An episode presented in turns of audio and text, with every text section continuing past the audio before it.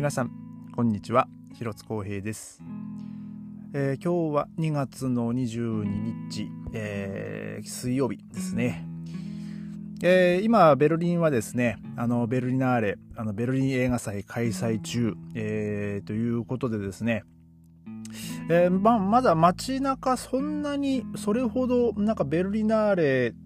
こうなんかこう盛り上がってるっていう雰囲気はあのあんまり感じられないです外を、まあ、出て歩いてる限り。まあそれでもですねあの映画館とか、まあ、その公式のサイトではですね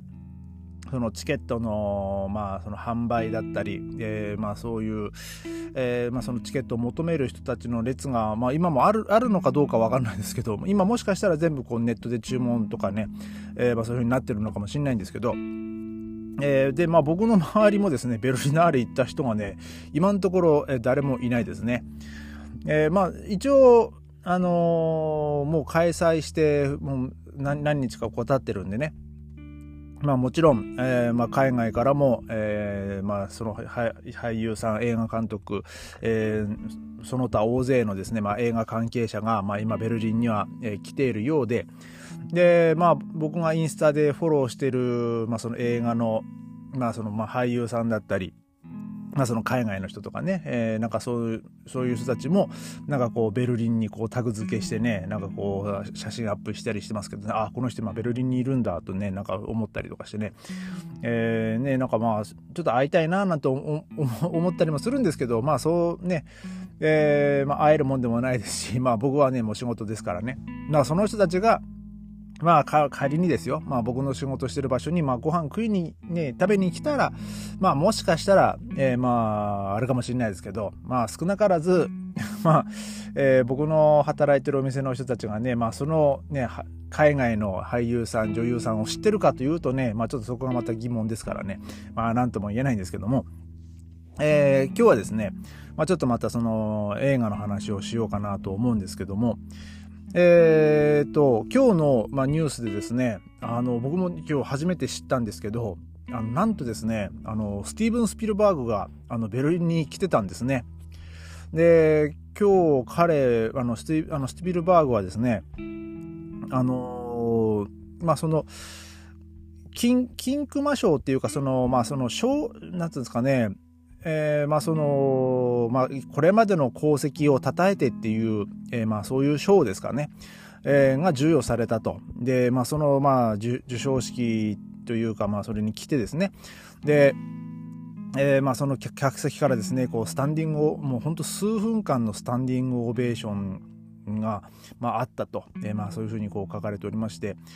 で、まあそのスピルバーグも76歳ですか。もうすごいですね。なんかもう写真見てもね、なんか、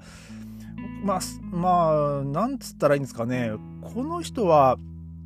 この20年間あんまり変わんないですね。えー、なんかそんな気がするんですけども。えー、っと、まあ、僕が、あの、初めて映画館で見たスピルバーグの映画は、えー、確かジュラシック・パークだったと思いますね。一番最初の。確か僕、あの、93年ですか。あの、最初のジュラシック・パークですよ。あの、中学校の同級生と、あの、何、何かしらのきっかけで、えー、映画を見に行くことになって、で、見に行ったのがジュラシック・パークでしたね、確か。えー、で、もう、まあ、あれはね、もう、どぎも抜かれましたけどもね。えー、で、まあ、あのー、その、その後に、まあ、そまあ、最近ですけど、その、ネットフリックスとかでも上がってたやつをね、こう見たらですね、やっぱり、まあ、続編もありますけど、一番最初がね、やっぱ面白いですね。えー、もうあれは。もう本当に、まあ、あの、見たことない人がいるかもしれないですけど、まあ一度ね、あの、このジュラシックパーク、本当一番最初のジュラシックパークはね、こう見ていただきたいなと思います。で、まあその他、えー、あとはそのシンドラーのリストとか、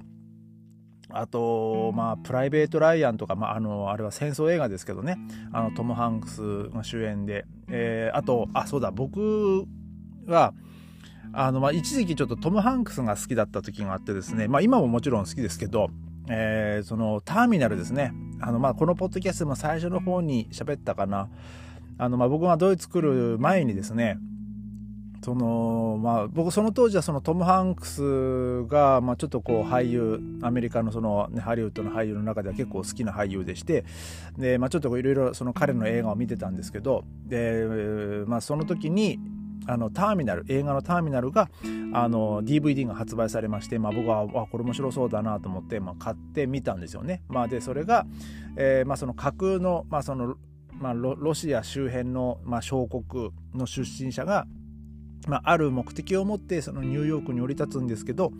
えー、その飛行機に乗ってる間にその彼の祖国がクーデターがあってその国が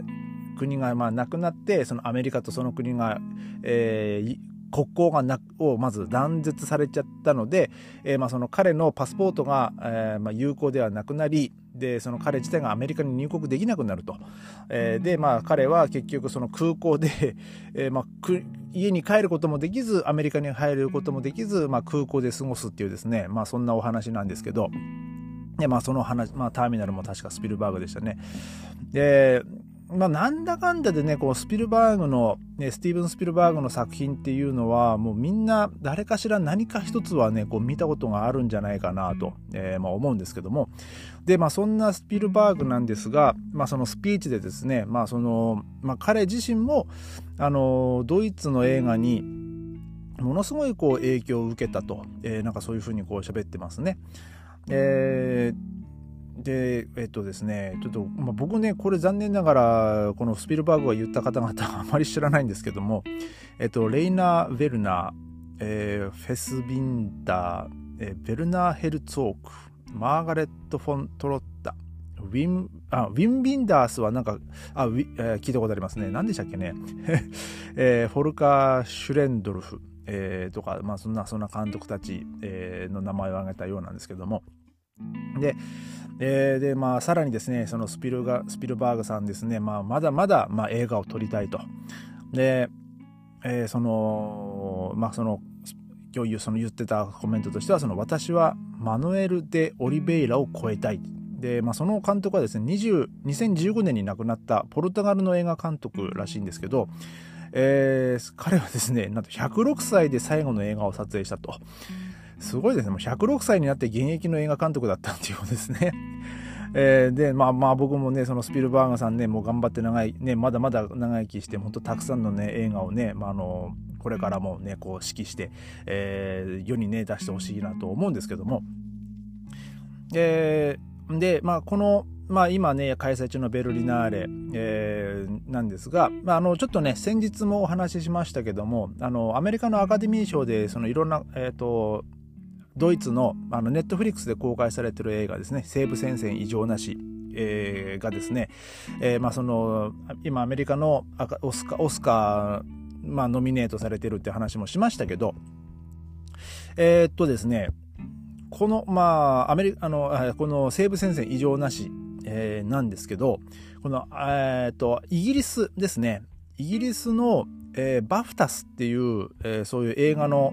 まあ、まあ、コンテストというか、そういう、まあ、賞のあれあれで、えー、な、7つですか。えー、なんかもう、もう、これはノミネートじゃなくて、もう受賞したんですかね。えっ、ー、と、あ、このあ記事がありましたね。で、7つの賞を受賞しましたと。あ、もう、あ、取ったんですね。もう、この、この映画は。で、えー、この間、この作品のお話をした時ね、僕まだ見てないですっていうね、まあ言ったんですけど、実はその後に、あのー、ちょっとまあ一人で見まして、まあ、あの、妻はね、ちょっとさすがにこう戦争映画、あのー、ちょっとまあ見れないっていうので、えー、まあ僕はちょっとこう、時間がある時にですね、こう見てたんですけども、まあこれもですね、まあなんともやりきれない映画でしたね。まああの、一人の、えー、ドイツ人青年が、